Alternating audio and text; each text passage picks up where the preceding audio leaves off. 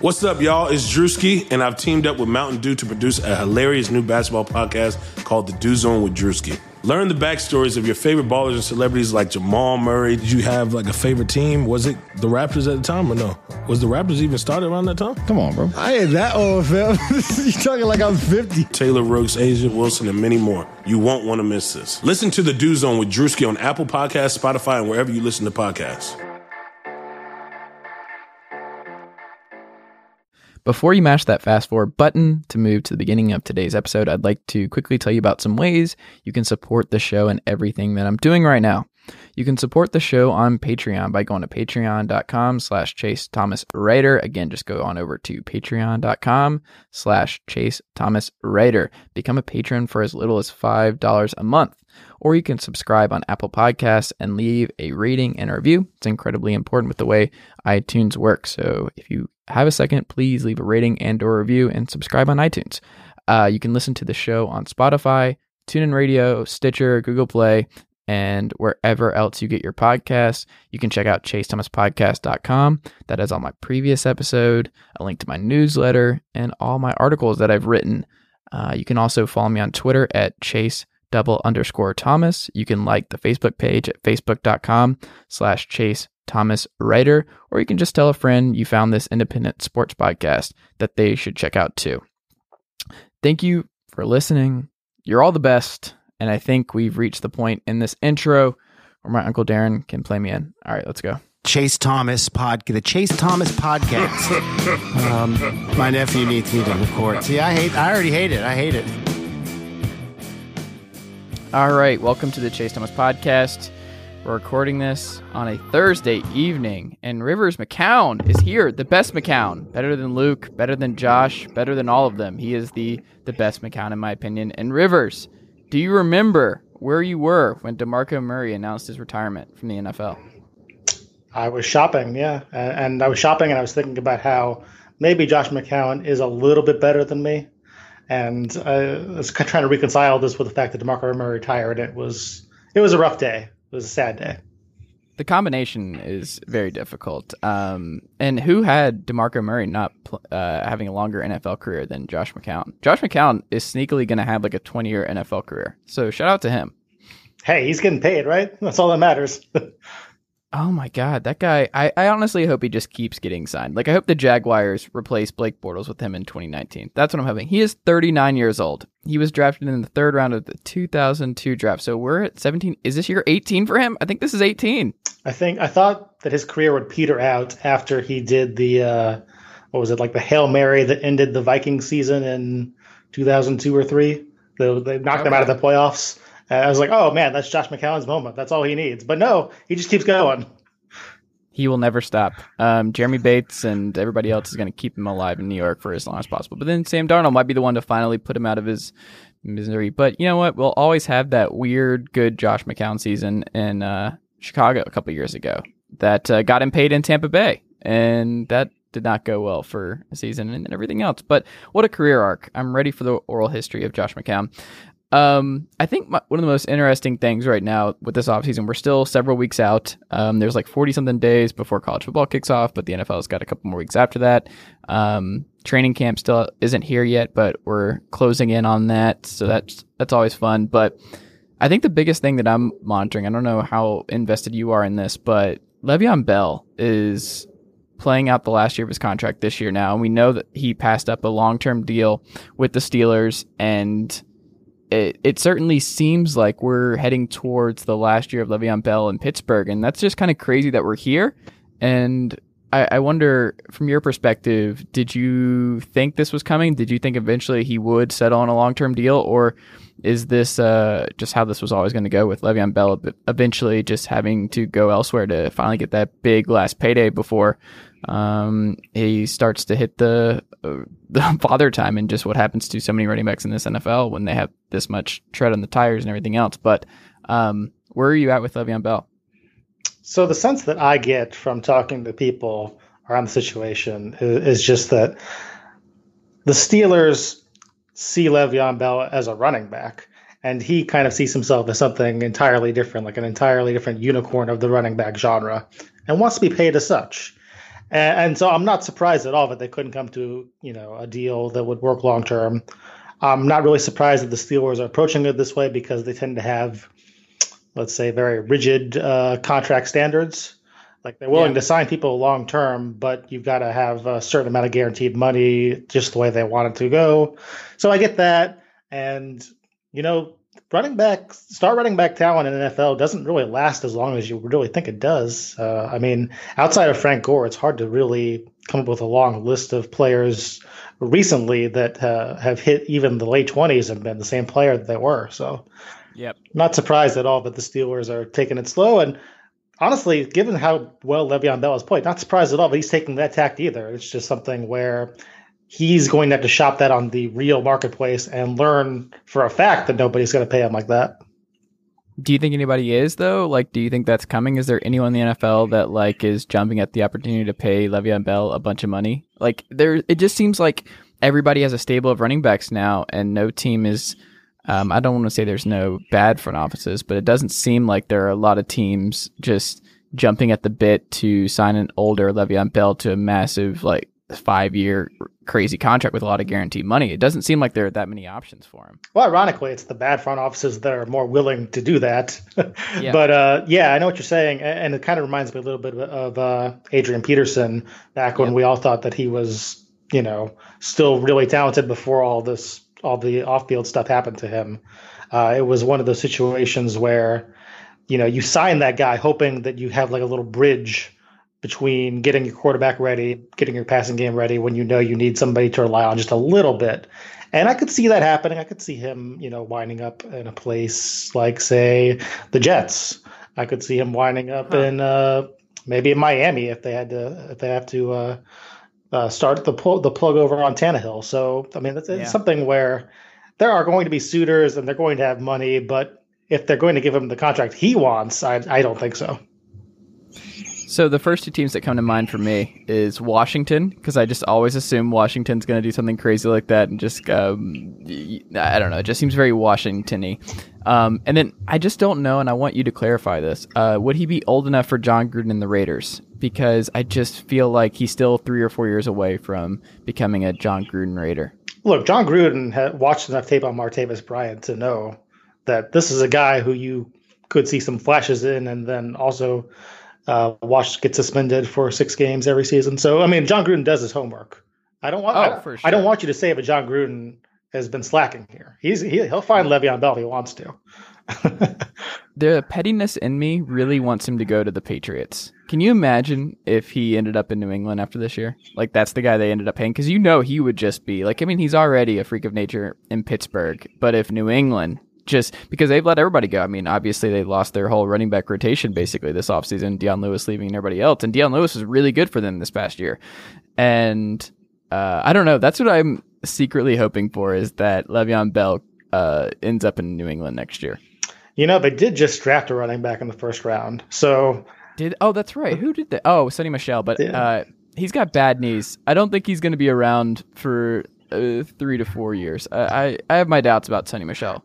Yeah, let's, let's go with that. Yeah, no, I think I think they really see a lot in Sony Michel. So I would be surprised if they picked up Le'Veon Bell, but not in the way that New England always seems to be the place where, you know, if you're going to take a pay cut, if you're going to reestablish your value, it makes sense to do so with the best coaching you can get, the best organization in the NFL right now. Uh, I, I can totally see it happening. I would be I would be a little bit surprised if it happened, just because I think that Le'Veon Bell is ultimately wanting to get paid more than anything. But you- it could happen. Do you think ultimately he is gone from Pittsburgh and it is done, or do you think there's still a chance he does return? Oh, I think he's done in Pittsburgh after this year. Okay. Wow, that's crazy. It's gonna be really weird seeing him in a different uniform. Um, speaking of guys who may be superstar guys who may be in the final couple of years of um, playing for their team that they've just become superstars with, uh, how much are you buying Julio Jones with the Falcons not um, going down the long term contract route? I mean, he's out of guaranteed money, and it doesn't look like they're going to restructure with him this summer now. And it does seem like, and then there's the rumblings of whether or not he's going to go the Calvin Johnson route, where he's just going to be out in a couple years anyway. Um, do do you think that we really are inching towards like the last season or two of Julio Jones in Atlanta? Because that seems more, um, I don't want to say complicated, but more just it's hard to wrap my head around Julio Jones not being a Falcon for like five more years. I just always assumed that he would just be there for a, a ridiculous amount of time, and he's just always been this worker who's just I, I don't know. I just thought they were going to figure something out and they were going to restructure. And I mean, he had a good case that um, even though he did kind of have a down year in terms of drops and the red zone stuff, but I don't know how much you put on put that on Julio, but um, it does seem like we're nearing the end with like if they're not going to restructure and not add on more years and more guaranteed money, then like this might be it for him, right? I feel like uh, you know, just like what was it, 2015, I believe, the year before the Falcons won the Super Bowl, they they had they brought Kyle Shanahan and it was a new offense. They all kind of struggled.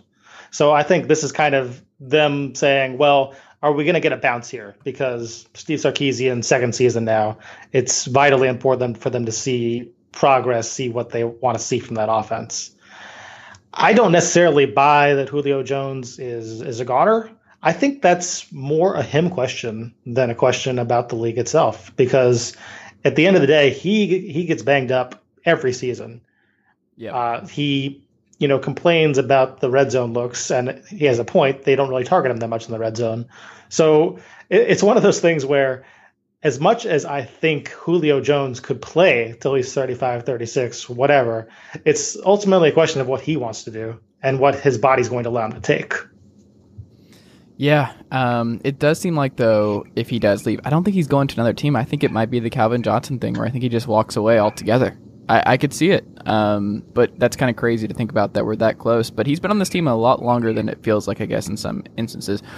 Um, a guy who hasn't worn, who actually has worn out his his welcome um, on his team, Jameis Winston, who Jameis first Jameis or Jameis first the world or however you want to spin it. Um, so the Bucs have a big decision after this year. Like they can let him go after this year, and they picked up his option for this year. But it's a big year for them. I mean, they almost fired Dirk Koetter, and they did not get Jon Gruden, so they ended up just keeping Dirk Koetter and Mike Smith in this group together. But it does seem like it's a big year for Jason Licht's team, and I do wonder, like, is this already a train wreck kind of year we're heading towards? Because they had such a great draft, and they've uh, they added a bunch in the defensive line. Like, there's a lot to be excited about with what they've put together. Mike Evans is still awesome. They have maybe the best or best young t- tight end duo with OJ Howard and Cameron Brate.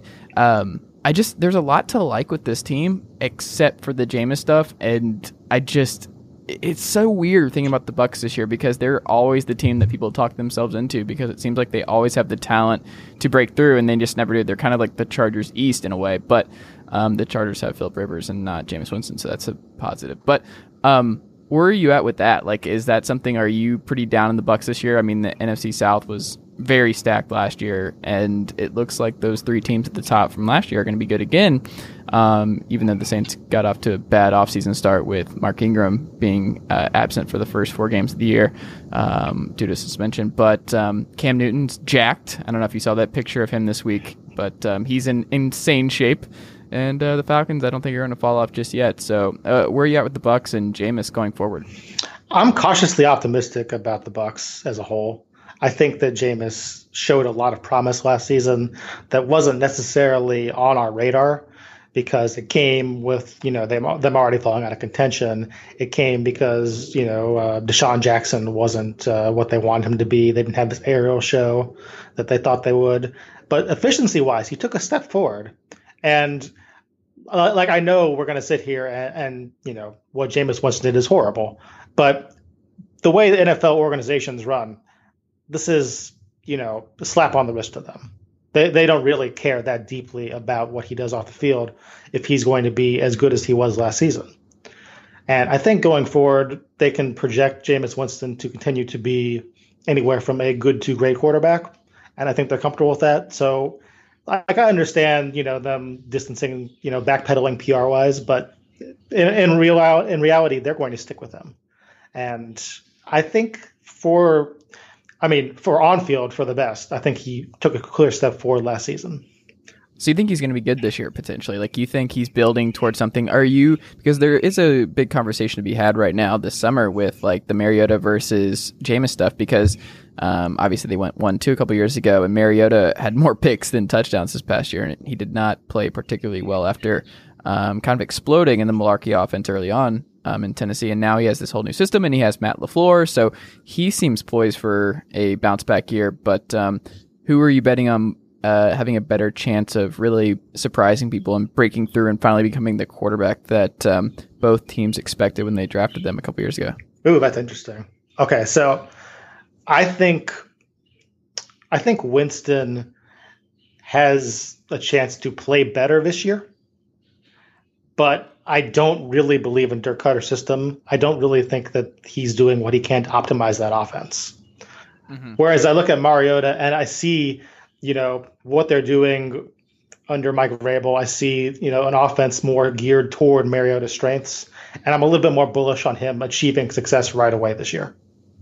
Okay, what do you see with Dirk Koetter's offense and Jameis in particular that kind of uh, gives you pause? I think they're a little too married to the run. I think I think uh, Dirk Koetter wants to you know play at a little bit more 80s than a lot of head coaches are you know pushing pushing the uh, tempo a little bit nowadays. Like I, I, you would not see Dirk Koetter as the offensive coordinator for the Los Angeles Rams. You know, that's not how this works. So I, I think I think Dirk Koetter would rather play defense and run the ball a little bit more, and I think Jameis Winston's, uh, for lack of a better term, uh, crazy ass passes sometimes uh, kind of play yeah. into that because he wants to limit that. Uh, okay. Whereas I feel like if Jameis was on, if Jameis had replaced Jared Goff last year, you would have seen, you know, uh, you would have seen that arm show off in ways that are incomprehensible to what Dirk Koetter's doing right now. Are people hyping up the Packers too much? Because they are my Super Bowl pick, and I'm definitely guilty of this. But I think it's more of like the last time we saw Aaron Rodgers miss significant time the season prior. He had an MVP season, and they went 12 and four.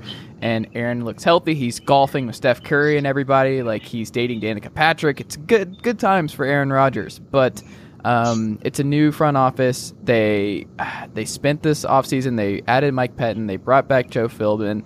They brought in Jimmy Graham. They cut Jordy Nelson. Davante Adams is finally the number one that they hoped he would be when they drafted him a couple years ago. They actually kind of have a sneaky deep uh, running back uh, rotation now. Um, Muhammad Wilkerson is reunited with Pettine, and that's where he had early season success. I like Jaire Alexander and Josh Jackson a lot.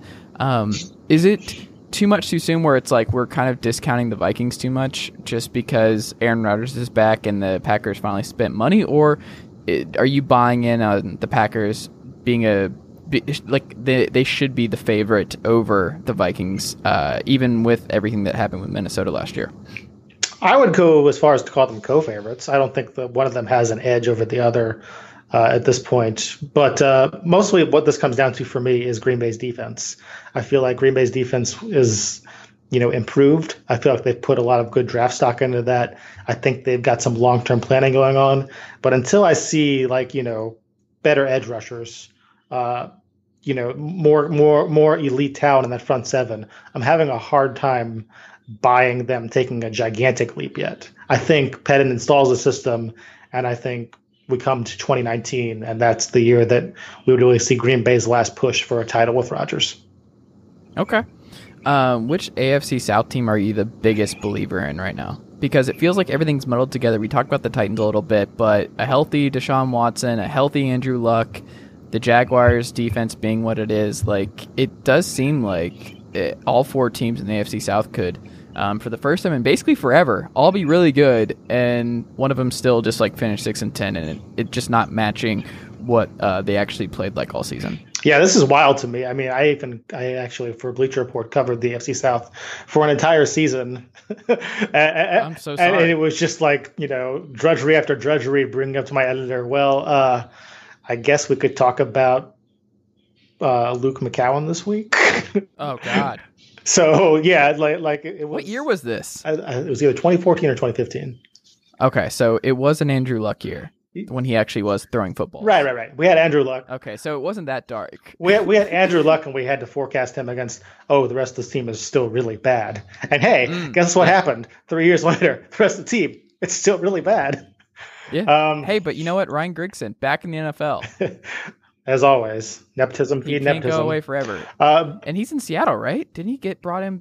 I think he's there in Seattle. And Brian Schottenheimer, offensive coordinator in Seattle. Um, dark times there, but that's for another podcast. But anyway, back to the AFC South. Yeah, so uh, I'm having a hard time landing on who I think is going to win that division. I feel like the Jaguars are the surest thing, only in the sense that I think their defense is like a knockout elite unit again this year. Yeah, I mean AJ Bouye. So one of the things there's a lot of revisionist history with the Jaguars. I feel like, but one of the things that obviously hit really hard was Calais Campbell getting brought in, the Cardinals letting him walk, and banking on Nkemdiche stepping up, and that obviously did not go well. And Calais Campbell moved to the outside, and he was just a monster. And uh, like they just they invested really well in free agency, and now we've seen the shift where uh, dipping into the free agent pool is not necessarily a bad thing, and it's actually a positive for a lot of teams, especially the Jaguars. Even though they've drafted really well, they've also spent their money wisely since Tom Coughlin's come in, and they've that defense is incredible. But AJ Bouye, like there was a lot of doubters, like whether or not he was actually going to be as good as advertised when he moved over to Jacksonville, and whether or not the year in Houston was legit. Like there was a lot of staying power there, and obviously he had the lowest passer rating when targeted this past year in Jacksonville. And Jalen Ramsey is obviously a beast, and Telvin Smith's awesome, and the defense is great. That said, it was still a really good year for Blake, and uh, Blake when he has a good offensive line, um, I think has like a 93 passer rating when he's not being pressured. So. Um, that's always helpful, but he's like 60 something when he is under pressure, which is obviously terrible. And I just kind of wonder, like, we haven't really talked about the fact that Allen Robinson and Allen Hurns are just gone. And they're banking a lot on Marquise Lee, um, DJ Chalk. Is that his name? The guy they just drafted? DJ Chark. Um, Chark, yeah. And they're just banking on a lot of uncertainty at the wide receiver position. And if Leonard Fournette's not healthy, like I could see this offense nosediving very quickly. And I mean, I like Doug Marrone as a coach a lot, but there is something about this offense where it's like, it, I feel like when you have quarterbacks like Blake Bortles, and it goes back to like the Andy Dalton thing for me, where can you imagine the Bengals if they didn't have AJ Green and, and Tyler Eifert and just uh, the hodgepodge of running backs they have to surround Andy Dalton to elevate him because they understand that like he's not a Tom Brady, Aaron Rodgers type where he can just win with anybody out wide and make everybody better. Like Blake Bortles is not going to elevate Marquise Lee. He's not going to elevate these guys on the outside, and having somebody like Allen Robinson and uh, Allen Hurns is helpful because those guys can help hide some of those blemishes uh, that he provides. And I just, I'm kind of nervous that they're ready for an offensive implosion and just banking on one more year of um, Blake Bortles because I just, I, I feel like they got lucky with him last year, and the defense will be awesome. But I just, I'm not a believer in Blake Bortles. And you know what? I'm still kind of annoyed that Nick Foles is not a Jaguar. That's what I wanted. I wanted Nick Foles to get traded to Jacksonville. I wanted to see that, but um, I don't know. I'm just, I'm not in on the Jags, the AFC South champ. I think it's either going to be the Texans or a healthy Andrew Luck because we just know how good he is when he's healthy.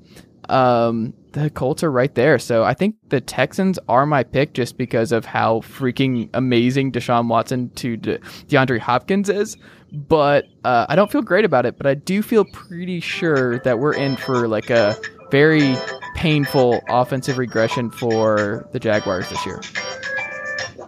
Yeah, I, uh, I I'm really a big fan of Dede Westbrook. I think that this is kind of his year to step up and you know provide some lateral threats because what Nathaniel Hackett and them did last year was uh, kind of spread the field horizontally. And if you look at these numbers, you know that Blake Bortles deep ball, even just watching it, you could tell his deep ball was shot all season. So I think their line of thinking was, well, you know, it's it's if Allen Robinson goes, that's fine. We weren't going to be able to throw it to him anyway. We were going to throw it in his like 10 yard vicinity maybe, but it wasn't ever going to be like a downfield jump ball sort of offense under Blake Bortles circa this version. So speaking of disappointment, uh, my biggest disappointment this year was that Lamar Jackson wasn't a Jaguar. I thought that was the Ooh, perfect okay. fit.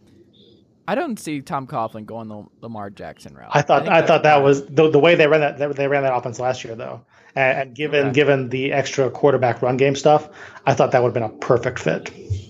Okay. Yeah, that's not bad. I like him in Baltimore though. I think he's he has a chance to be really awesome there. So I mean, he ended up in a good spot regardless. I mean, New England would have been insane and really cool too. But uh, yeah, just the Jaguars, they're just a quarterback away.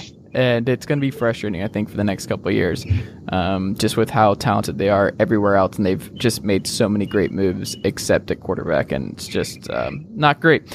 Um, which rookie quarterback has the best shot of early success, eh, success for you right now? Because I uh, I'm leaning Josh Rosen, but um, I'd be interested to know who you're really interested in and like what you're projecting their first year under center is going to be like. We're we're saying just as a rookie, right?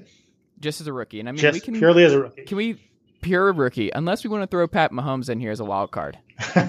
well, I mean, I, I I think really highly of Mahomes as well. I think he would be number one on that list for me. But uh, looking at just the rookies, I, I think I'm with you as far as Rosen. I think should he get into the lineup, and given Sam Bradford's help, it's likely that he will because Sam Bradford's literally always hurt. Uh, I, I'm really seeing good things in that offense. I think that his stats will be buoyed a lot by David Johnson and, and kind of the touch pass, dump off pass, easy game that they that he can play with uh, Johnson and Larry Fitzgerald. I know that uh, the offense might change a little bit now that we're free of Bruce Arians, um, you know, deep ball game. So I'm interested to see how that kind of plays out. Even though I think the Cardinals kind of overachieved given what they had in the passing game the last couple years. But I, I really think Rosen, out of those guys, in the uh, has the best chance to succeed, and I think that Jackson is second.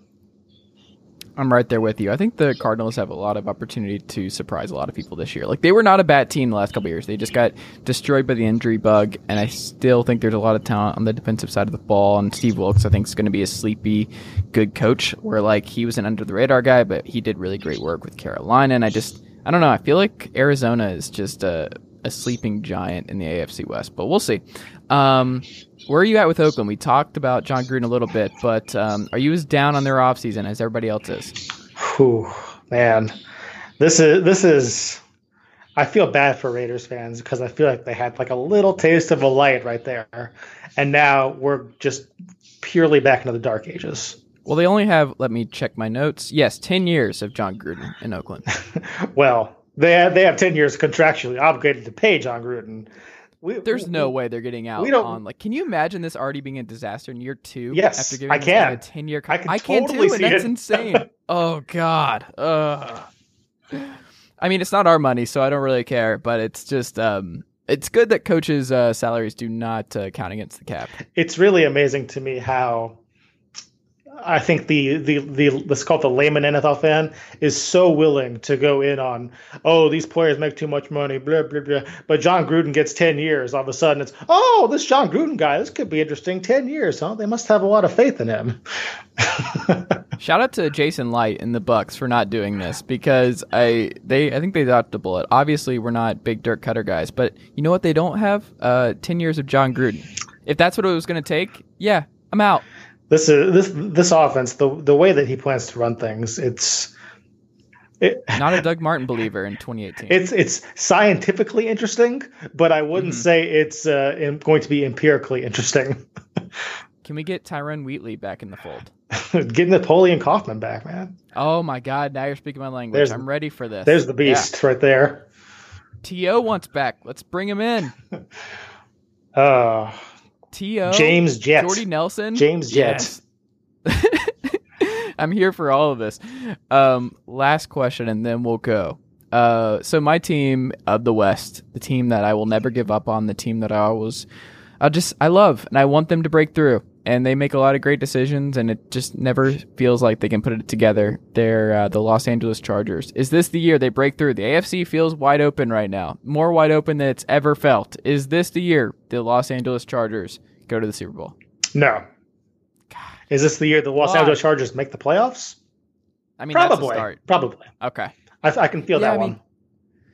What do you make of them? I mean, were you surprised they ended up like? Well, they did this to themselves because they got up to such a horrible start that they backed themselves into a hole. But it did seem just wrong for uh, Goodell not to step in because I advocated for this. Of like, I mean, I love Bills fans, but uh, we knew how that game was going to go in Jacksonville, and we knew that game was going to be absolute dog shit. So my whole thing was like, from a viewer's perspective, let's go ahead and say they did qualify, but they don't have to play the game. So we'll say the Bills ended their playoff streak, but they don't get to play in the game. Like it's just a nice thing that they can raise the banner in Buffalo. But like we, this is still an entertainment product, and uh, we don't want this uh, in the NFL. So hold on. So hold on. Here's what I say.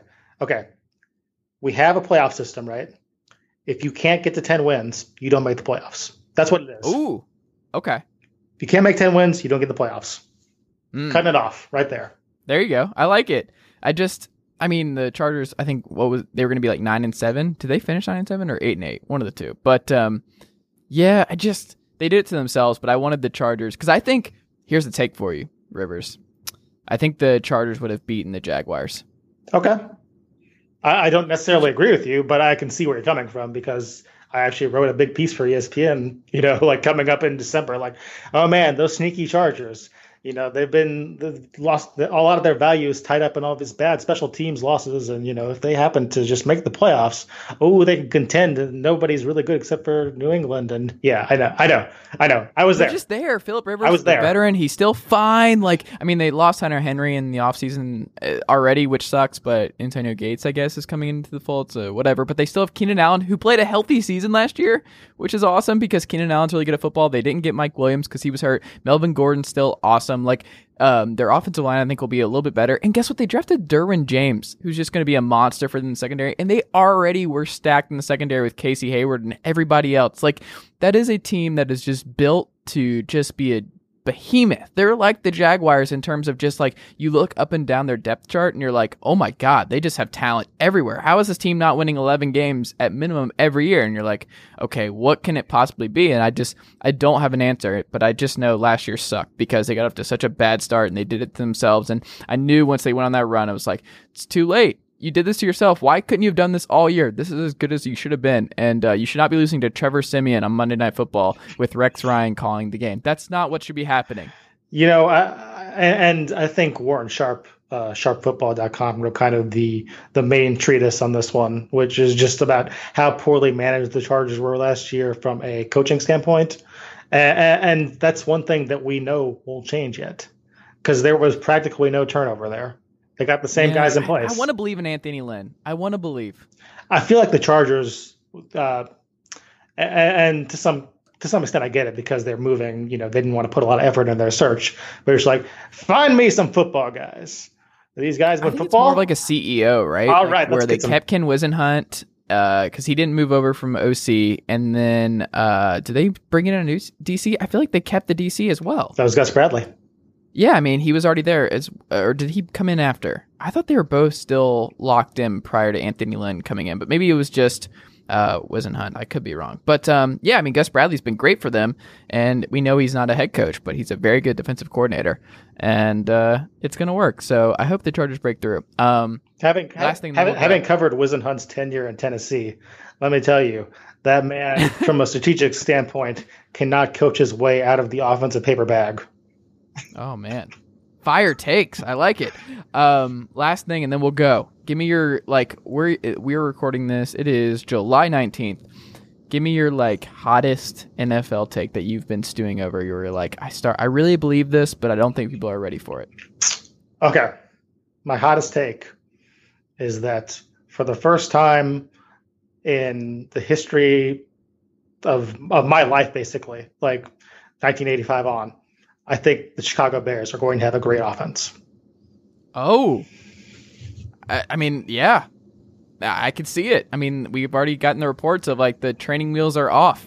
Uh, Mitch Trubisky, which I, I feel like is like a some subtle shade thrown at the previous coaching staff of just like how much they inhibited what he could do. But those games were atrocious last year. It was uh, watching uh, Trubisky throw like nine times, and didn't they win a game where he didn't even complete a pass to a receiver? I think that happened. The, the seminal John Fox uh, moment was uh, when they played in Seattle, and just the the drive chart was just punt, punt, punt, punt, punt, punt, punt, punt, punt, punt, punt, punt, punt, loss of downs, punt.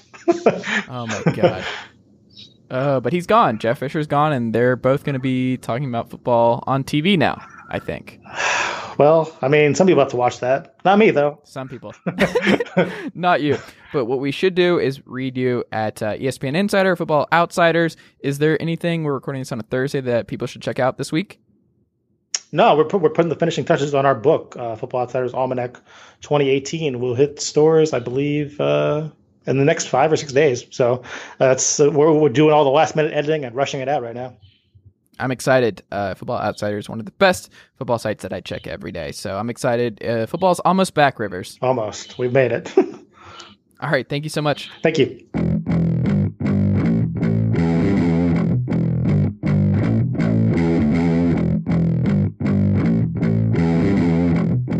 All right. Ben Raven of MLive.com is here. And Ben, what did you make of Kenny Omega versus Naito at NJPW G1 Climax Day 2? I know that's what you wanted to jump on and get started with uh, from the get go here. Yeah, d- that match was fantastic. That was my favorite match so far from the G1 Climax. Night 2, Naito and Kenny Omega. That's a absolutely a must watch match. Uh, I mean, most I I've got zero complaints about G1 so far. I've been blown away. It's fun, and these are just fun matches, and I like I like the rivalry between the two, and like the two of them, Naito and Omega, just going at one another, and you can I, I like the just the the aesthetic of Kenny Omega as champion, where he's definitely cockier now, and just his mannerisms are still on point, and Naito just not being phased, and like Naito, I think spit at Kenny at one point in this match, but um, yeah, it's been fun, and I think uh, Kenny as champion actually really works, and as a tweener because I don't really know what he is at this point, but I, I guess he's a tweener right now, and uh, him and Naito. It turns out they can have good twenty plus minute wrestling matches.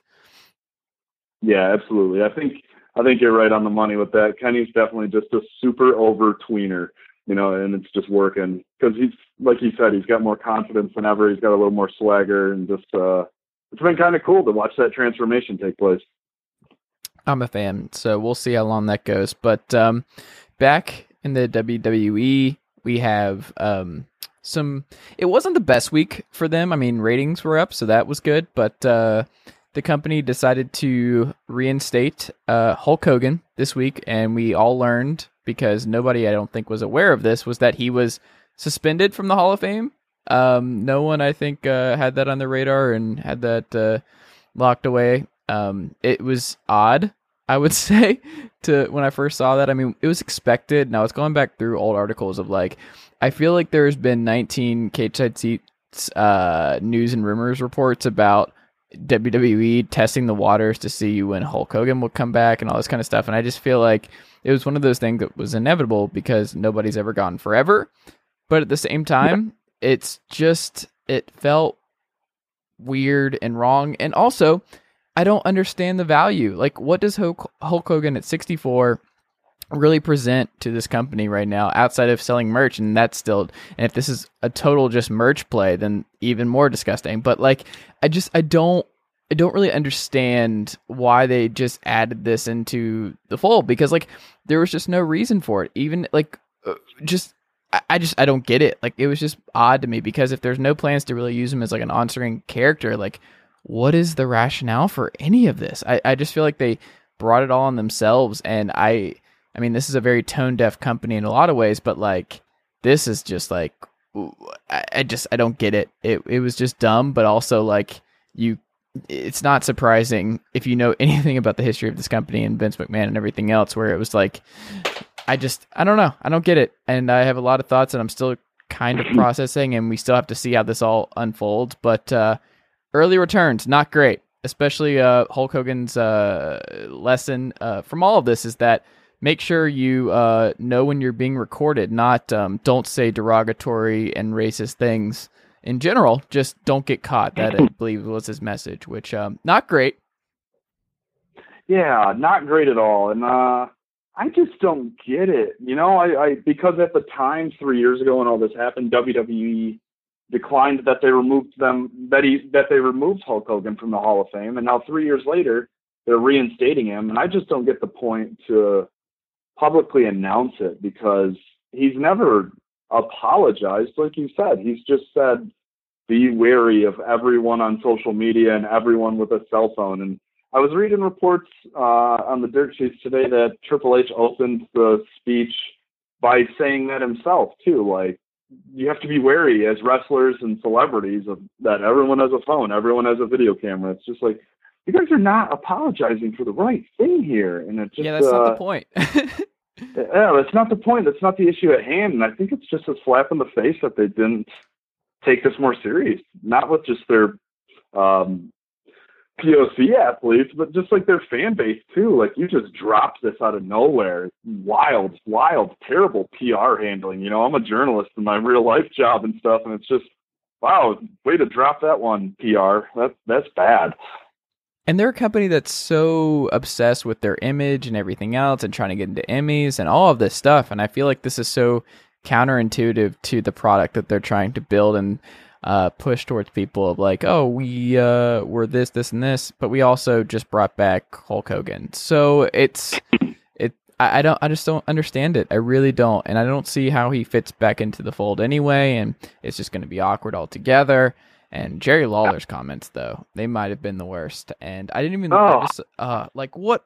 Oh, I mean, it's Jerry Lawler, so I'm not surprised, but like, just, I, I'm not going to repeat them, but I just encourage everybody to go read Jerry Lawler's comments on this because it's just one of those things where you can't disregard. I understand that it's complicated when it's your friends and you don't want to believe something about them. But the fact is, like, he was downplaying what was actually said, and I just think that if you actually read the quotes, and uh, it's it's worse, it's bad. There's no way of sugarcoating that, and I don't like the revisionist history of like it wasn't that bad. It was a moment of blah blah blah. And it's like, well, no, not really. And if you listen to the whole thing, like it's uh, it's not great. It's it's pretty reprehensible, and the fact that he still hasn't apologized in a um just in some sort of way that resonates with the entire locker room that feels genuine and the fact that he still can't give a genuine apology years later shows not only has he not really changed but i don't think he really I, to pass this off of like a moment of anger it was just a mistake like i just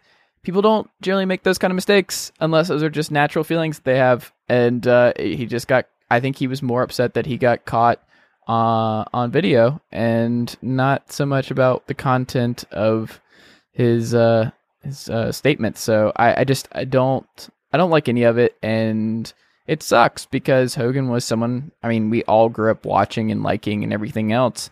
And uh, I mean, I loved Hollywood Hogan, and this it makes it all more complicated and everything else. But I just at 64, after everything that he's done, and just where they are as a company, there's just I don't understand it. Like, why add this? Like, he could just be gone forever, and you could still just mention him whenever, like something comes up. But that kind of stuff, like when Roman Reigns breaks Hulk Hogan's WrestleMania streak record, like that's when you break it, you bring his name back up or something like that. But the idea of just bringing him personally back into the fold rather than just mentioning him is uh just really, really bizarre and uh, stupid. So I hope uh, this continues to implode because they did this to themselves and uh, they did not have to do it.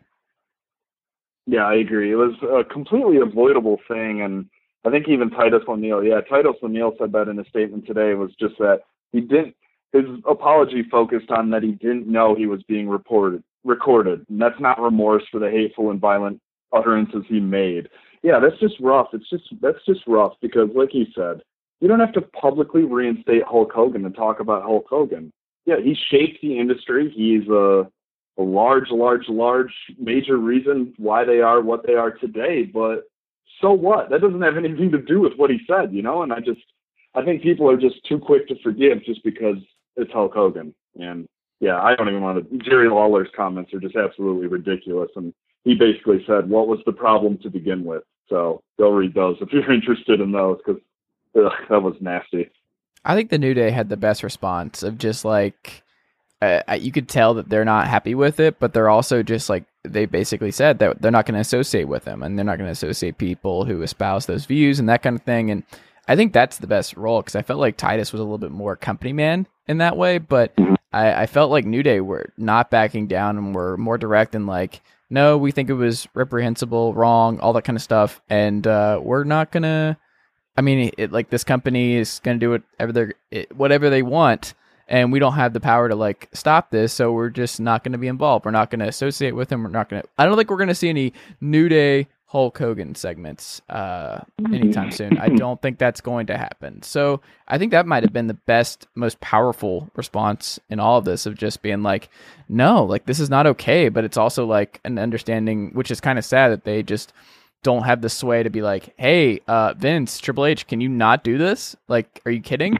Why are you doing this? But instead, they're just like, we're just not going to be a party to it, and uh, it's uh, it's not on us.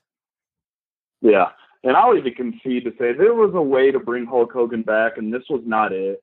And a way to bring him back directly correlates with him giving a real apology. Like, he might be remorseful, but it seems like he's mostly just remorseful for getting caught. And that's just, yeah, people are saying that's unfair to say, but it's like even Titus O'Neil and the New Day are kind of saying it's not a real apology. And yeah, the New Day's comment uh, that Kofi posted on Twitter was great because it's just like, you know what? It doesn't really affect us. We're going to keep doing what we do. We don't have to interact with them. And man, I hope that one rumor with Hogan at SummerSlam and raising a certain Bobby Lashley's hand is just Uh. rumor and innuendo because that terrifies me. Bobby Lashley, my man. Oh my god. Mhm. That's actually not like out of the question. I I could see it. It would obviously go over all. horribly, but I could see oh it. God. Oh, that would go over so bad. Oh, I really don't even want to think about that. That just ruined my Thursday night. We're recording this on a Thursday, and now I just envisioned. Oh no, I don't want any I know, of that. I know, No, I can- you. I can picture it too, and it's just like, no, don't do that. Oh my God, it's like wrestling Is that worse than a- Roman Reigns just beating Brock Lesnar clean to close out SummerSlam? Is that uh, any worse? I guess they're both bad. They're both bad, but I would take Roman Reigns pinning Brock in like three minutes over Hulk raising Bobby's hands a million times. That's true. I, I don't want to. which is really sad because I don't want either of them at all. Um, Extreme Rules happened on Sunday. Did how much did you watch of the 12 match special? Um, I watched the first pre-show match. I did skip the Sanity New Day match because I started like 20 minutes late and I wanted to catch up live, but I did watch it after the fact. So I have seen everything. What were your big takeaways? My big takeaways is, boy, did they not understand what the crowd liked about the Seth Rollins Dolph Ziggler feud. Um, that Rusev is a real deal main eventer, and that Bobby and La- Bobby Lashley and Roman Reigns have a lot more in-ring chemistry than people give them credit for because that was a kind of enjoyable match for what it was. And the other takeaway was, what in the world are they doing with Asuka? I mean, they're doing nothing with her. I think is what we learned. Uh, There's no plan. five minutes. yeah. Um, can we send her back to NXT? And pretend No, I don't- did not happen. Yeah, I wish, I wish, but uh, there's still a part of me that feels like, you know what, maybe they can correct this because she's not getting beat clean in these title losses. So, and I saw Jr. Jim Ross tweet that right after that match was like, you know what, it was a dirty loss, it doesn't mean anything, and I was like, oh, he would know, so I guess I'll take his word for it.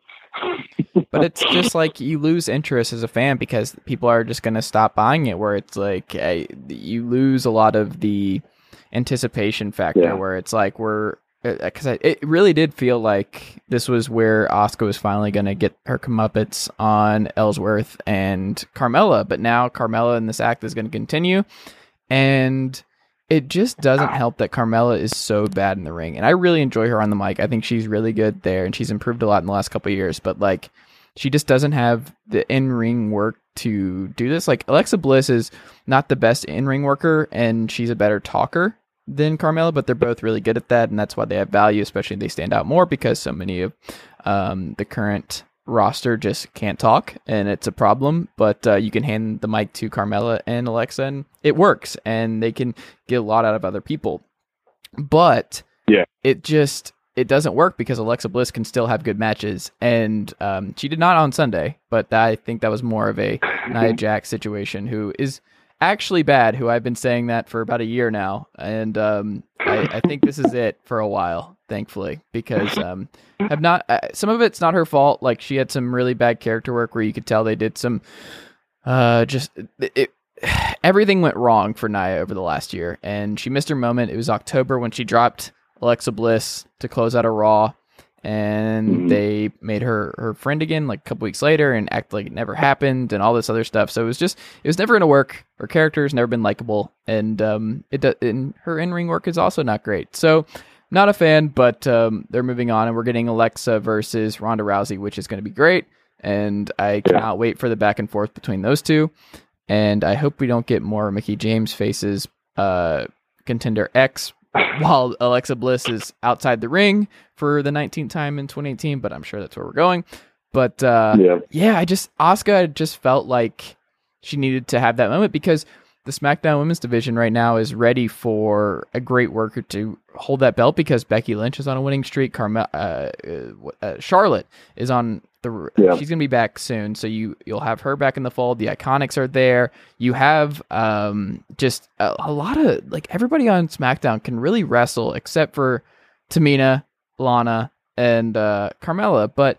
I mean, Naomi has still gotten back on track a little bit, so she's right there. But I just felt like there's a lot more directions that they could go that would be fun over the next six months with Asuka as champ than with Carmella because you know going into these pay per view matches that Carmella cannot work. Like I don't want to see. I'd rather see Asuka and Becky feud and Asuka. Then you see um, Charlotte getting back into the mix and how that uh, unfolds because of the history between Asuka and Charlotte. I just figured they were going to spend the fall doing a triple threat style feud with Becky, Charlotte, and uh, Asuka, but they're not going to do that. It looks like so. I have no idea what they're doing with Carmella on this belt, but um, I'm not a fan.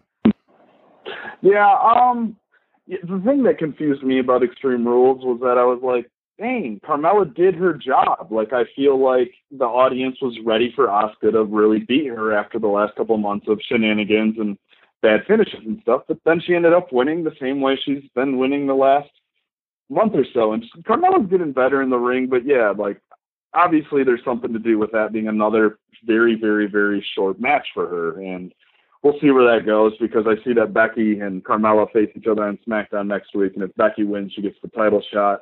I'm rooting for a Carmella Becky Asuka triple threat at uh, SummerSlam. But yeah, no, I like what you said about Alexa Bliss. Uh, Alexa Bliss is the Miz to me of the women's division. She's a solid, solid worker, but she's like dynamite, automatic on the mic, and that's just fantastic. And yeah, that uh the Extreme Rules match on Sunday wasn't that great, and I will give Nia some props because I did enjoy her work with Ronda Rousey the month before. I felt like that was her best match and impressive for Ronda, but yeah, her character changed too much. You know, you kind of lose interest when a per they made her like the Big Show, and I'm not just, but she was like flipping back and forth like it seems like every five weeks. It's like, all right, what is she? I cannot connect with this character, so yeah, we'll see where that goes. I'm, I'm really curious to see what the heck they do with the rest of the women's division outside of the title scene. Are you? Because we get Sasha Bayley and the incompetence of Kurt Angle on a weekly basis of just his his investment in them just being friends, which is still one of the weirdest things going on Raw, and a lot's going weirdly on Raw. But that's uh, maybe Kurt Angle being bad at his job is a consistent uh, theme on a weekly basis, and it's uh, it's not great. But um, yeah, I'm No. not. Things are not great in the women's division on both shows. I think right now. I think they need like Raw needs Rousey back, and that should help a lot. But SmackDown, I just think as long as Carmella is occupying that belt, it just feels like they're in a holding pattern, and the it just if you're somebody like um what's uh the from Absolution, I'm blanking on their names, the ones who are not Paige. Uh, what are Uh. Mandy Rose or Mandy Sonya Rose, yeah, both great, and I think that there is something there, but they are kind of in the background because there's nothing for them to do really. Like in with no tag team division, and everything else, it's just like there's so many talented people in the SmackDown women's division right now that just can't do anything because Carmella is just sitting there with Ellsworth, and um, if you put the title on Asuka this Sunday, you would have been able to have a lot more compelling matches. You would have had a champion who can actually work with everybody and would make people like the Iconics and Mandy Rose and Sonya Deville and Becky Lynch and everybody else look like a million bucks because she can actually wrestle and it's just a misuse of Asuka. I I just I don't I'm not a fan. And I just I hope they correct in some way going forward. But um yeah, so you said something about Seth Rollins and Dolph Ziggler at the beginning. Um what did you mean by that in that they misunderstood what people liked about the feud uh, prior to Extreme Rules. There were so I think that what was it like four to three, 14 minutes into the match, and it was like weird finishes, and Drew beat the crap out of Seth to get the DQ, and it slowed at the 23 minute mark. We're slowed down. Seth is already dead, and he's got to sell like crazy the rest of the match, and it's a completely slow match. Luckily, they corrected itself in the last 12 minutes, and it was a lot more back and forth than the fast paced kind of wrestling match that they had been having on Raw. I, I don't know. It just uh, it took me out of the match for a little bit. The first 15, 16 minutes, I was like, "Wow, you really misunderstood what we enjoyed about this feud." I mean, it was quick falls. It was four to three. It was a 30 minute Iron match, and there were already seven falls by like the 14 minute mark. And I just uh, it really slowed things down and kind of I don't know. It just didn't match the feud at that point. I felt like it was inconsistent. Okay. And I'm with you though on the Reigns Lashley match being good. It's just I don't care about either of those characters. I just don't want to see I, either of them win the Universal title. Like their characters are terrible. I know. Yeah. Good wrestlers. Yeah, what is Bobby Lashley's? Yeah, exactly. Good.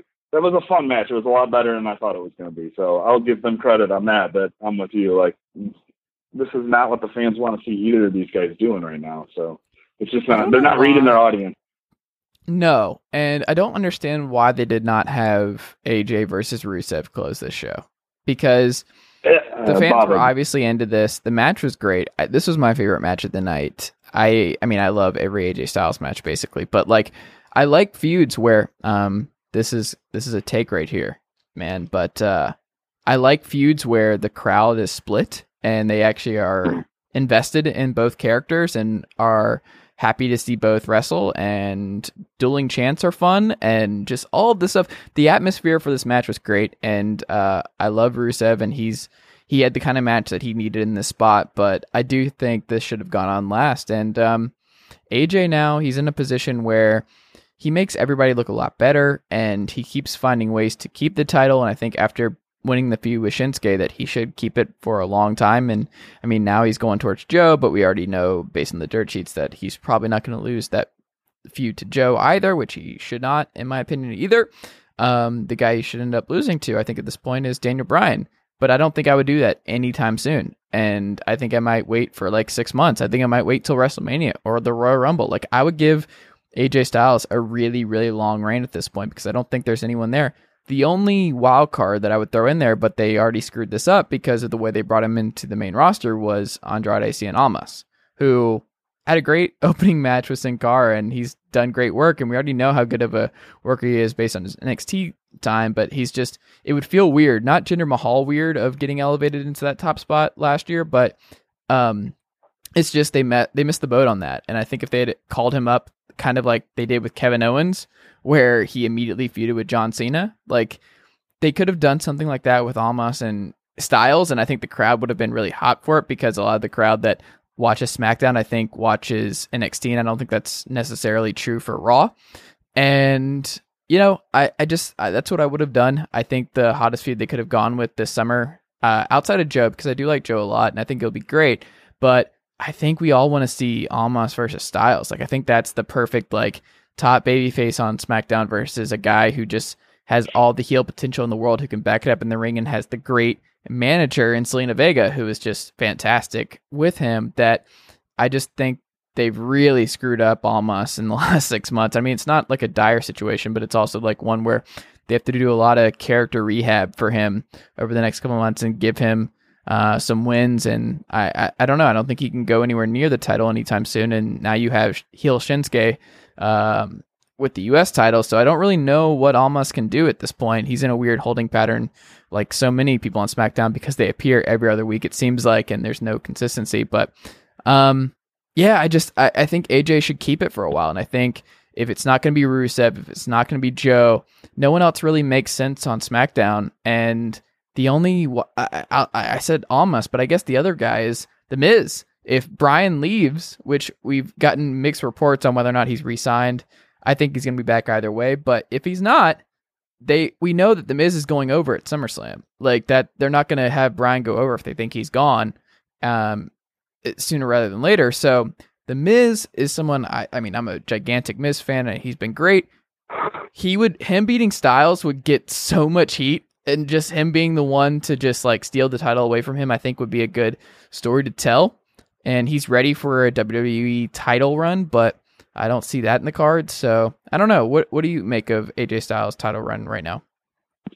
Uh, I've I've been loving AJ's run. I think it's up uh, over 260 days long, so it's been pretty awesome to see uh, a long reign. And they took a big chunk uh, with Almas on Tuesday night on SmackDown. Him and Styles had a fantastic, entertaining match together after uh, Vega challenged Styles. So he's in there with AJ right now. So we might get a Almas AJ feud. Uh, Joe Joe's right there, and obviously the dirt sheets and the local ads that got leaked with the Joe AJ graphic for Hell in a Cell are out there. But uh, I'd love to see Joe take the title from AJ. You know, let it go to let it go to October Hell in a Cell so AJ can get up uh, healthily over 300 day reign and put it on Joe. You know, maybe Joe doesn't need the title, and neither does AJ Styles in the sense to get over. But I'd love to see Joe take it from AJ in like a very very intense Hell in a Cell match, just based off of the length of their feuds and how it's gone across the world and stuff like that. But I think uh back to Almas, I think he'll be all right.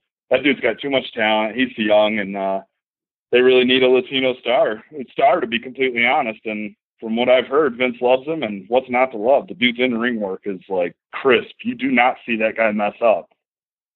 He's great. You don't have to sell me on Almas, and it's amazing how much he's yeah. evolved since he first came on. Like I remember just audibly laughing when his first appearance with the hat and everything else and just his weird gimmick and I was like, "Oh, this is not going to work." This is like uh, it was honestly kind of like No Way Jose in a little it it just it did not work and he tried to work as a baby face and that didn't work and um, you could tell like he had the in-ring work, but there was just something missing and then adding Zelina Vega just changed the game for him and he's been fantastic. So, I'm right there with you. I just I don't know what happens with him and um, we'll see. But uh, what do you make of the Universal title stuff? Because now we have Kurt Angle, who is suddenly um, upset that Brock Lesnar's not around competing. Uh, I mean, it's only been a couple months now, so uh, glad Kurt Angle woke up and started uh, figuring out, hey, maybe it's kind of a problem that Brock Lesnar's never defending his title. And uh, remember that time where you were supposed to? Wasn't the the bylaws. 30 days. Wrestling. Yeah, 30 days. he missed the boat a little bit ago, so I don't think oh, that's uh, still a thing. And now they're threatening to strip him of the title and all this kind of stuff. The the sense of urgency from the company now is just it's uh it comes across um not well and uh, I'm not a I'm not a fan of it, but at the same time, I'm glad we're inching closer and closer to just moving on from the Brock Lesnar stuff because I just I, I talked about this in the pod last week, but uh, him bursting into the octagon to cha- to uh, to challenge Daniel Cormier without the Universal title anywhere near him, he was ringside and everything else, and he just I, I just wondered like, what is the point of Brock Lesnar holding this belt? It's not even like he's going out in public with it and like putting it on display for everybody to see and everything else. Like, it's just what are we doing here? Obviously, he doesn't love professional wrestling like he does the UFC, which is totally fine. And you know what? Hmm. It's cool. He can move on. It's not a CM Punk like thing where you're like, ooh, I don't know about that, man. No, this dude's getting, uh, he has all the leverage in the world. He's maximized it with Dana White and Vince McMahon in an unbelievable way. Like, shout out to Brock Lesnar for getting them checks because he is um, a master negotiator. So, shout out to him. But at the same time, it's been bad for the product. You have The Miz this past week talking about how it's not a good look for the company to have pay per views uh, just throughout the year not close out with the top champion on Raw, like just how weird that is. And um, also not great that Lesnar never competed in a match on Raw during his entire return, dating back five years ago. So mm-hmm. that's not great. It's just I don't understand. It's just been a gigantic waste of time. And if the, we're finally getting to the point where they're going to crawl to the finish line of Roman Reigns defeating Brock Lesnar at SummerSlam in a triple threat that includes Bobby Lashley, I just, uh, I just, I'm just sighing. I'm glad it's over, yeah. but like, oh my god, this is what we did. This I is know. what we built to. This is it. I know. No, and I did forget to comment on that. That drove me absolutely in just insane on Sunday night when AJ and Rusev didn't close the show because there's no excuse because they didn't have to be careful with the 30 minute Iron Man match going over because it's on their own network. They can go as long as yeah. they want. So I, I just didn't get that. I was like, what?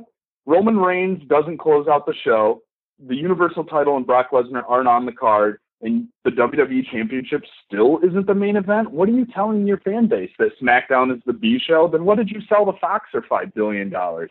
I just don't get it. It's really strange. It's AJ Styles and it's Rusev. Rusev might not be a A plus name, but the guy's been around for the uh, main roster three and a half, four years now, and my goodness, he's, He's a, super over. Rusev is a yeah, he's super over, and he's a main event performer. I mean, that was an amazing match, and yeah, it's AJ Styles, but Rusev did a lot of great stuff.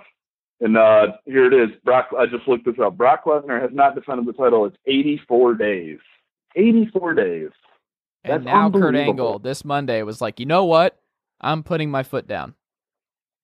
so disappointing. It's been such a bummer just because, you know, I know ugh, like the wrestling insiders are like, oh, it's just a title. It doesn't mean anything. Well, it does mean something when you tell your fans it means nothing because I don't, I don't know. It's, it's the, it's the top jewel of your main show, Monday Night Raw. Like what, what's the deal here? I, I just don't get it. I don't, I've been really confused and just turned off by Monday Night Raw without it because that's 90 days without a title defense is just out of control. Here's how we save all of this. Here's the way to salvage this. Brock Lesnar returns at SummerSlam with a different belt. It's not the red strap. He comes back, he like threw it away and was like, that was trash. And I built my own. Like I've been, uh, that's where I've been away. Is I've been constructing myself a whole new belt that actually doesn't look like uh, just a uh, tacky garbage belt. Like that's that's a win if that's what happens here. Yeah. No, I know. And I think our best case scenario is that Braun Strowman walks out of SummerSlam as champion after cashing in. I mean, that Is would that though? That Is that? Eh, eh, I think so. I think Okay. so. I think because he's on Raw every week. Braun is over. I love his work. He's fun. You know, I mean, yeah. He's I, I think, I- yeah. missed the moment with Braun. I still just feel like so he lost the feud with Roman Reigns last year after months and months of feuding, and then he had one of the worst matches of the year last year on pay per view against Brock Lesnar at No Mercy for the title. Like he lost to Lesnar and he lost to Reigns last year. Like we're done with this, and that was my whole argument. Of like we're really gonna do this again. We're gonna talk Strowman back. Like he is the guy that like the company loves to present Braun Strowman as this um the monster among men.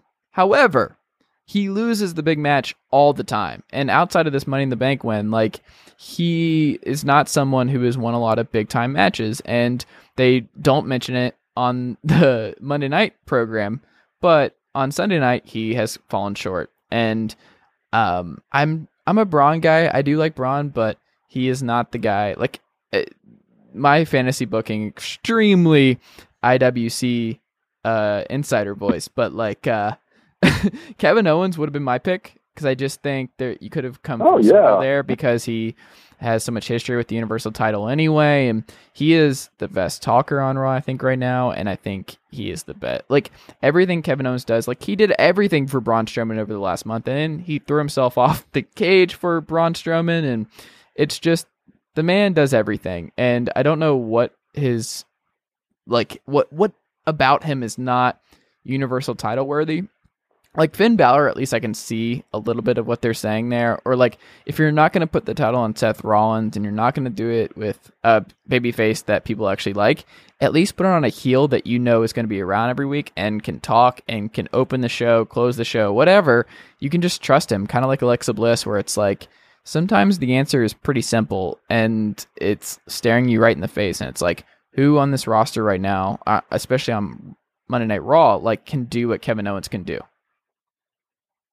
No, and I would have no problems with Kevin Owens winning the championship because, yeah, it would come full circle. He's the best, arguably the best heel, if not top three best heels on the roster. He can talk, he can work, and stuff like that. But here's my thing, and this is how I defend Braun Strowman losing those matches last year, just because I'm trying to think like the Booker. You know, Braun Strowman had his first ever wrestling match. I think it was in late 2014. He's only been a single superstar on the main roster since 2016. So I think WWE naturally thinks through their kayfabe stories that, oh, he's a rookie, he's just learning the singles, he's still dominant, but he's because he did get a win over Roman, and the Brock match was extremely disappointing and quick, and he lost clean to the F5, which was the biggest thing that bothered me. Is like, really, he can't kick out of one of those? Like, Yeah, I was come on say, now, it was just a one. monster. Yeah. Yeah, it was just one, and that was that was the point where I went, "Oh, you just messed this up a little bit. Like that's going to take a little time to recover," and it did. But I think we're back. I'm I'm he a was big Braun tag fan. teaming with He- Bobby Lashley like a month ago. I know. I think that was more so for Bobby Lashley than Braun Strowman. Okay. He won the I- tag team titles with a 12 year old at WrestleMania this year. Yeah, uh, listen, that bothered me a lot too. But uh, I think the Money in the Bank is his chance to kind of re-grab that place where he, we all thought he should have been about a year ago. But wouldn't that be really crappy if he like you like the biggest guy in the company uh cashed in after like Roman Reigns won the belt finally from uh Lesnar and just uh did the chicken shit route? Like it would make sense for his character, I don't think. What what better way to make Braun Strowman the most babyface champion in the last five years than having him screw over Roman Reigns? Yeah. I mean it's a better ending to SummerSlam than uh yeah, I mean it's a better ending than the alternative option. So I'm Mhm. okay with it, but at the same time I do think that's a little um sporadic I agree. character development of Braun Strowman doing the edge like. I'm not a I don't know. Seems a little odd. I mean, it doesn't fit the the physicality and the in ring performer. I 100% agree with that. But I think I think that's just one of those moments where you're like, man, we're in Brooklyn. This is a pretty smart wrestling crowd historically. They're gonna boo the crap out of Roman. What better way to get Brock for or Braun re over as the most over guy than having him beat Roman for the title after Roman wins the title finally? Because that would be met with crazy boos, and then Braun's music hits, and it's like, okay. I mean, I, I think that repped. That pop that pop would be astronomical. Yeah, Uh, I agree. Uh, are you but yeah, excited I- for SummerSlam? Uh, I'm always excited for SummerSlam just because it's SummerSlam. You know, you know, you just you always when you're a longtime wrestling fan, you always hold out optimism to those big name shows, whether the card looks great or you like the stories or not. You're like, eh, it's SummerSlam, maybe it works out. I'm excited for NXT. Like I don't know if you read Oh, the spoilers this week yet, but um I don't want to Yeah, I don't want to yeah. mention it just yet, but uh I'm I'm excited with where NXT is going. I'll say that. No, I agree with that too, and I, I'm 100%. I'm like 99% sure I had it spoiled for me. I like read it on Twitter and I closed it real quick, and I'm like pretending I didn't read it so I can still watch it. Uh, so we'll But, see. uh, But we uh, will I like. say I, I'm That uh Tommaso Ciampa is fantastic. I love Ciampa so much. Oh yeah, hundred percent. Oh, what a heel! Like what? I mean, that's a real heel. That's not your anti-hero heel. Like that dude gets booze, and everyone still loves him. And they, I don't know. There's something special about him, and oh gosh, The takeover card looks stacked right now. We're gonna get Kairi Sane versus Shayna Baszler. We're probably gonna get uh, Undisputed Era versus Mustache Mountain. Um, EC3 versus Velveteen Dream, which the build's been terrible, but I do think that those two once they get in the ring will be awesome. And I'm a big Velveteen Dream guy. And then you have Ricochet versus Adam Cole for the North American title, and then um, we're probably gonna get a triple threat for the NXT title, which is obviously gonna tear the house down. But um, yeah, I just feel like la- the last takeover was really underwhelming in some aspects, and I think this one's going to be pretty damn fun. I will say. Yeah. Uh, where was the last takeover? Oh yeah, Chicago. That's right. Um.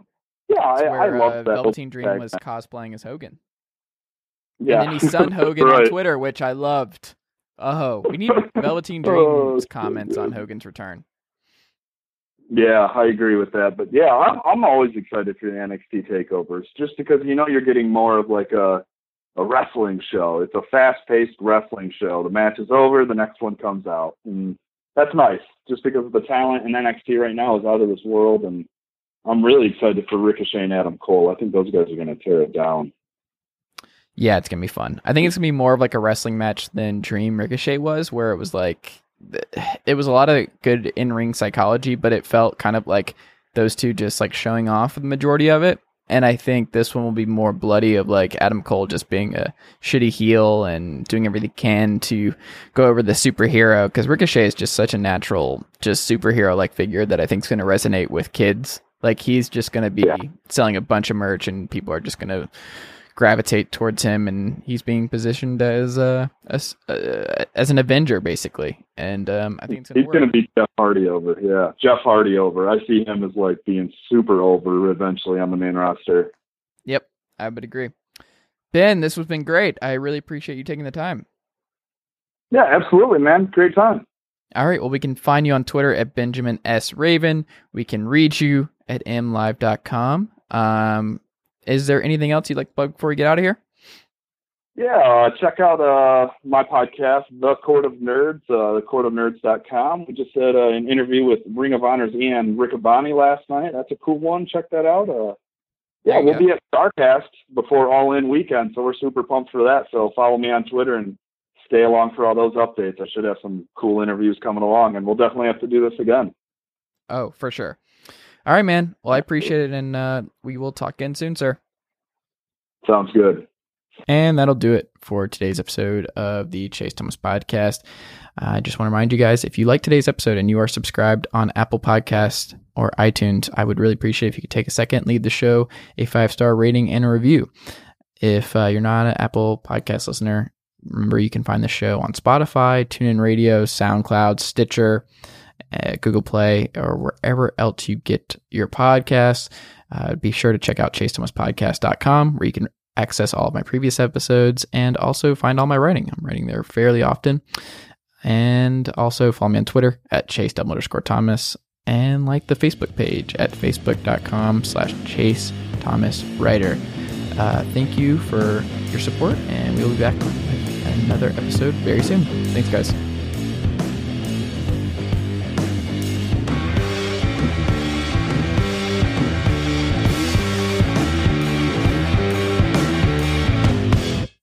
Sugar Ray Leonard, Roberto Duran, Marvelous Marvin Hagler, and Thomas Hearns.